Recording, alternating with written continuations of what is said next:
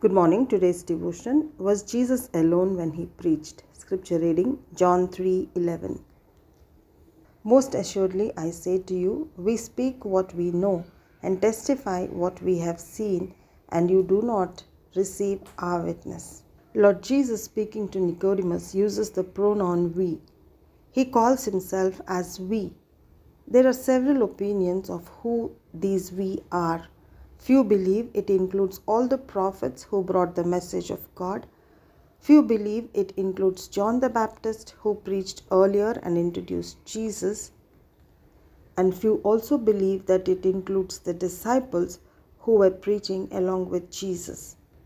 But there are also few, like me, who believe the Lord was talking about the Godhead, about God the Father, about Jesus, and about the Holy Spirit.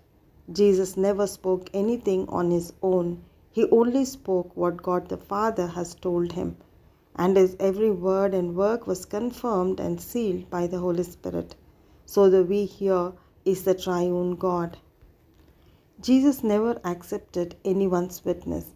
He stood by the witness of the Father in heaven. Jesus talks of what we know, we speak, we have seen, and we bear witness. Who knows the spiritual truths, the mystery of salvation, the Father better than Jesus? Jesus said, You do not know, you do not understand, including all those who do not believe, like Nicodemus. He said that even to his disciples. Throughout his earthly journey, Jesus was never alone. He said, My Father is with me.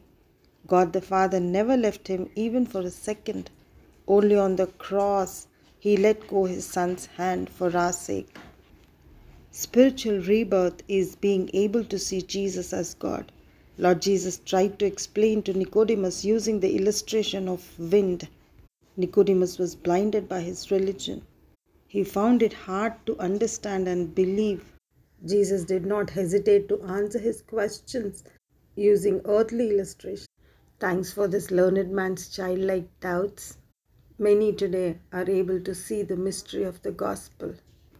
Lord Jesus used the singular I when speaking about the one who came from heaven and one who ascended into heaven, because that is only Jesus Christ who came down from heaven and who ascended into heaven. The plural pronoun is used for the triune God, but the singular I is used for Jesus himself, who has seen God, heard him, and bore witness of him. May the good Lord grant us grace to see, hear, and believe the teachings of Jesus and be saved. Amen.